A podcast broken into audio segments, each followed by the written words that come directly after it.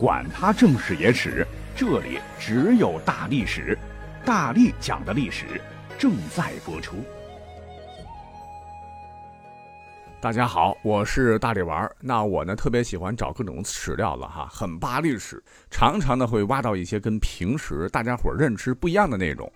那大家呢也别觉得是博眼球、瞎编乱造，呃，因为史书很多，不光只有《史记》等二十四史。我们能不能再看看其他史书对同一个人物或同一个事件到底咋写的？我觉得完全可以哈。其次呢，呃，正史讲的也未必是真的，很多考古都证实司马迁写的很多也不靠谱。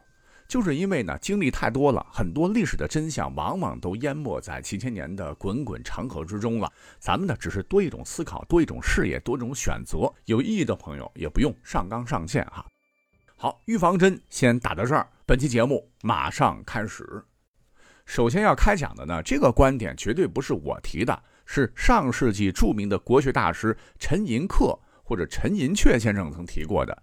但他呢也不是首创，因为从古至今呢，很多历史文学大咖都有这样的声音，包括到现在也不敢说这个观点就不对。确实呢，有些证据很有意思。那这到底是个什么事儿呢？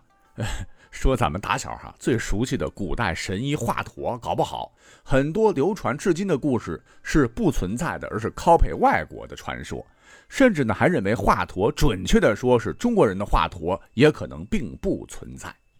怎么讲呢？据一些史书讲哈，华佗呢乃是东汉末年沛国谯县（今安徽省亳州市人），著名的医学家。最牛的莫过于用不同草药炮制出麻醉效果的麻沸散，给患者服下，失去知觉，剖开腹腔，然后消除溃疡，再用桑皮线缝上，涂上神膏，一个月呢即可康复。那简直是古代医学界的天花板呐！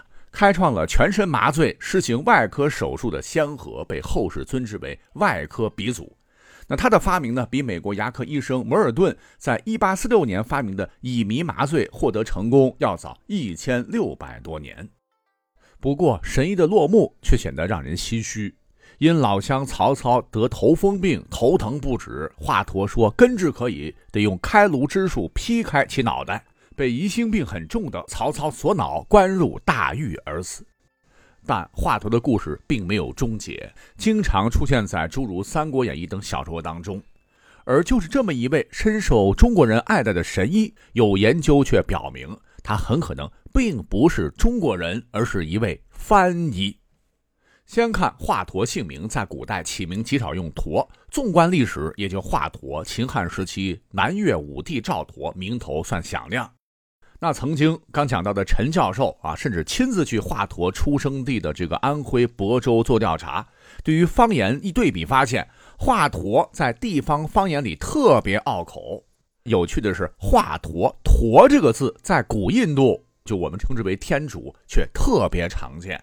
比方说，东汉传入我国的印度佛教会接触到不少吠陀、阿难陀、因陀罗等等许多含“陀”的称谓，大都呢跟神奇有关。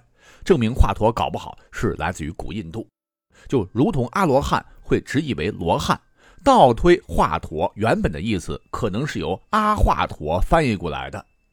而更为巧合的是，华佗的“华”和我们经常去看寺庙哈，什么护法伽蓝的那个“伽”字，我们的这个古音二字的读音竟然是一模一样的。阿华佗很可能会读作阿茄陀。而好巧不巧，阿且陀正是古代印度药神的名字，梵文叫做阿格达。那你会说这一点不能说明什么吧？别急，医史学家还专门考证出华佗使用的麻沸散，其中有一味重要的植物叫做曼陀罗花，就是古印度所产。还有诸如华佗很多流传于世的著名的治病故事，诸如广陵太守陈登建安三年找到华佗，说胸中烦闷，脸色发红，没有食欲。华佗号过脉，制作汤药，让陈登一口气喝下去。陈登喝罢，突然呕吐，并吐出了三生虫子，这些虫子都是红色的头，而且呢不少还在蠕动着啊，附着在生鱼片上面。吐完之后，他是症状全无。华佗指出，这吃生鱼片，你吃出了寄生虫啊！但这个病呢，没有痊愈，三年后还会复发，到时候你要再找良医方可痊愈。结果三年后，陈登果然症状复发，四处寻找华佗，但华佗云游中原没找到，陈登病重去世，享年三十九岁等等。啊，还有很多的治病之法吧。其实你去细对比的话，竟然跟古印度医学中的记载非常相近，尤其是跟印度一个神僧叫奇遇的人流传下来的治病故事，基本是如出一辙。神医的这个结局说，奇遇亦以医暴君病，积为所杀，赖佛成神，进而得免。你看结局都很像，难道华佗的不少传奇故事真的是移花接木吗？所以呢，有很多说法了。一种就是很可能这个华佗呀，就是东汉末年确实一沛国谯县的神医，因为治病救人名声很大，被冠以印度药神之名，称之为华佗。他本名根本就不是，或者呢，他就是游历中原来自印度的番僧，是因为中国通嘛，落户谯县。那更为有趣的是，就在上世纪八十年代。在日本有一个弘前大学医学部的麻醉科教研室，有一位叫做松木明治的教授，在日本出版的《麻醉》第九期认真撰文写道：“说华佗不可能是印度人，也不是中国人，而是安息，也就是古波斯人。因为华佗的波斯文就是 X W A D A G 和旺达。你要是读快了和旺的话，那华佗华佗华佗还真是一个谐音呢啊，就意为主或神。”所以说，华佗不是人名，而是主君、阁下、先生的意思。那引申到职业上，应该是精于医术的先生之意。同时，他还指出，波斯人经丝绸之路而东渐，华佗便是从此路而游学徐土（今徐州）的。那么，到底真相如何呢？哎，就把它放到这里，大家自行判断吧。那讲完了汉末华佗，咱们下面呢，再讲个唐末的历史人物。赶巧。做节目这几天呢，正好是高考、中考、考考考。那为了激励莘莘学子啊，很多文章、很多这个媒体吧，就堂而皇之的用到了以下这首诗：“待到秋来九月八，我花开后百花杀。冲天香阵透长安，满城尽带黄金甲。”就以此鼓励广大考生。这个考场如战场啊，一定要拼搏，一定要努力，要冲冲冲，杀杀杀，考出好成绩。那这里边呢有什么争议呢？呃，首先呢，这个作者一直被认为是大唐的掘墓人黄巢，呃，说黄巢呢曾经去长安参加科考，次次名落孙山，最后一次在夕阳西下之下，以四十不惑有了白发，被科举摧残的体无完肤的黄巢。是遥望高墙内金碧辉煌皇帝居住的大明宫，恨恨不平的即兴做了此诗。也就是说，此诗若真是黄巢所作啊，确实能体现出他当时那种咬牙切齿、杀气腾腾的怨气。甚至还有人说，黄金甲暗含了黄巢的姓啊。那黄巢这时应该暗自下决心，一定要扫荡这腐败的朝廷，要唯我独尊，以暴制暴，用武力和鲜血为唐王朝送葬。那他呢是这么写的，也是这么做的。在公元八百八十一年一月十六日，黄巢统帅几十万农民军冲入了阔别已久的长安，自立为帝，国号大齐，实现了冲天香阵透长安，满城尽带黄金甲的铮铮誓言。但黄巢当了皇帝之后，人直接飘了，残暴不仁。后来呢，把人冲成肉泥当军粮，很多这样的事情太多了，不讲了。那么黄巢起义最终在众多军阀的围剿下以失败告终。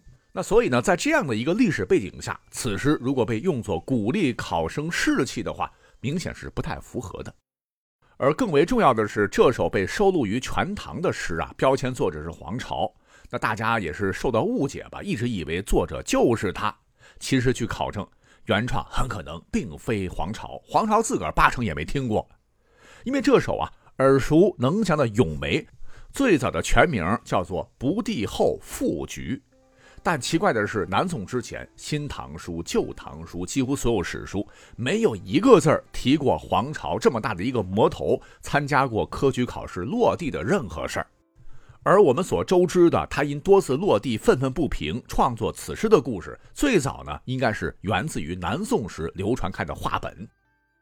那么，距离南宋灭亡比我们近了多的明朝，也有很多专家专门研究黄巢，参看不少史料，就认定菊诗谶也，就是假的，后人伪造的，应该是来自于南宋商品经济发达、戏曲评书业繁荣所撰写的一段唱本。那至于《全唐诗》收录并标明作者是黄巢，那这个也很好解释了啊，因为这个年代更晚了，乃是清康熙四十四年（一七零五年）一帮文人编撰的。他们呢，应该是久闻从南宋传下来的，已经越传越被戏剧化的平话故事，就信以为真，这才收录其中，将作者名字安到了皇朝上。好，还有时间，最后呢，我们接续再讲一个统一王朝宋朝的事儿。说北宋建立之初啊，也发生了一件史上争议很大的咄咄怪事儿，这就是金贵之盟，杜太后超能力事件。说是在公元九百六十一年六月，历经五代战乱，建立大宋的开国皇帝宋太祖赵匡胤和他亲弟弟晋王赵光义的亲生母亲杜太后突然患重疾去世。太祖兄弟俩是悲痛万分。据《宋史·杜太后传》记述，说杜太后生了病，即使当了皇帝的大孝子赵匡胤是亲自奉汤药侍奉床前，但病情逐渐恶化。一生大事不糊涂的杜太后自知命不久矣，便急召从没当外人的丞相赵普入宫口述其遗命。杜太后当着众人的面强撑着一口气问赵匡胤。你知道你是如何得天下的吗？赵匡胤难过万分，哽咽的说不出话。但杜太后却坚持要赵匡胤回答。赵匡胤只得说：“之所以得到天下，皆先祖和太后的恩泽呀。”杜太后听罢，却摇头，严厉地说：“非也。”只是恰巧前周世宗留下未成年的幼子主掌天下，若周有成年君主即位，天下怎可能为你所有？所以我要立下遗命，将来你得传位给你的弟弟，立年长者为国君，乃是社稷之福啊！赵匡胤听完，泪流满面，叩头说：“敢不听太后教诲？”于是赵普当场记下太后的遗嘱，藏于金柜之中。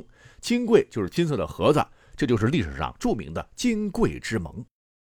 那之后，历史的发展似乎跟杜太后的期盼完全重合。十六年之后，赵匡胤暴亡，享年五十岁，其弟赵光义以迅雷不及掩耳之势继位称帝，是为太宗。那么历史上赵匡胤是怎么死的？显得非常的离奇，是烛影斧声，和弟弟一起喝酒，突然暴毙的。尸骨未寒，赵光义火速登基。离奇的是，赵匡胤几个儿子后来都死于非命。那有人就怀疑赵光义谋害太祖篡位的嫌疑非常大。那讲到这儿，如果再往回细推，你有没有发现这金贵之盟更为诡异？似乎这将死的杜太后有超能力，能预言将来。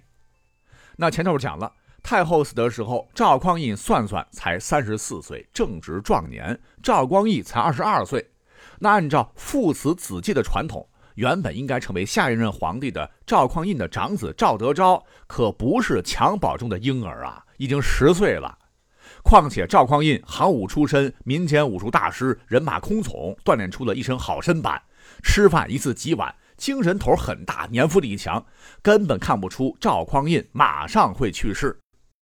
哎，就算是赵匡胤猝然过世，那也是十几年后的事儿。要知道，古人成书早啊，赵德昭完全具备当皇帝的能力。为什么杜太后临死非要逼着赵匡胤将皇位不传儿子，而传给其弟呢？何来幼主之说呢？何来预测儿子会早亡？何来大宋会重蹈前朝覆辙呢？而更为后世所疑惑的是，赵匡胤活到五十岁就挂了，这个事儿事发突然，为什么宫内之人竟无人提及金匮之盟？如果说赵匡胤他来不及，起码他的皇后、宫内亲信之人都应该知晓这份政治遗嘱，赶紧公之于部，岂不是让赵匡胤称帝更具有合法性吗？而不是到现在为止还存在极大争议。那历史事实是，赵匡胤死后六年，丞相赵普突然对大家说：“杜太后临终当年有遗嘱，我都放到金柜之中了。”呃，想来这个赵普也不实在，既然公布，就请将遗嘱全文昭告天下。他呢也是遮遮掩掩，只是说了一个大概内容，如《宋史》所载。更为吊诡的是，《宋史》寥寥数语之外，关于影响宋朝政治走向的金贵之盟的其他书，虽也有记载，可是呢，记载的都不一样。上演了一出《罗生门》。比方说，如历经太宗、真宗朝的文学家、政治家叫王禹偁，曾撰写《建隆遗事》，就写道：不是杜太后临终时，而是杜太后在一次宫中家宴时，皇帝赵匡胤领着弟弟赵光义，以及另一个弟弟赵廷美，以及儿子赵德昭、赵德芳也全在，一家人难得开怀畅饮。赵匡胤喝的是兴高采烈，主动回应说。干脆将来帝位传给亲弟弟赵光义。杜太后听罢，笑容满面，并表示：“江山是咱们赵家的，你弟弟继位后，等他传位时，再传回大哥儿子秦王赵廷美。”赵廷美也很高兴，主动提出愿传位给大哥儿子赵德昭。一家人和乐融融的就把这个事儿给敲定了，正儿八经的传来赵普，让他书写盟约，放入金柜当中。但如此的罗生门，答案到底是哪一个呢？搞不好金贵之盟完全是虚构的吧。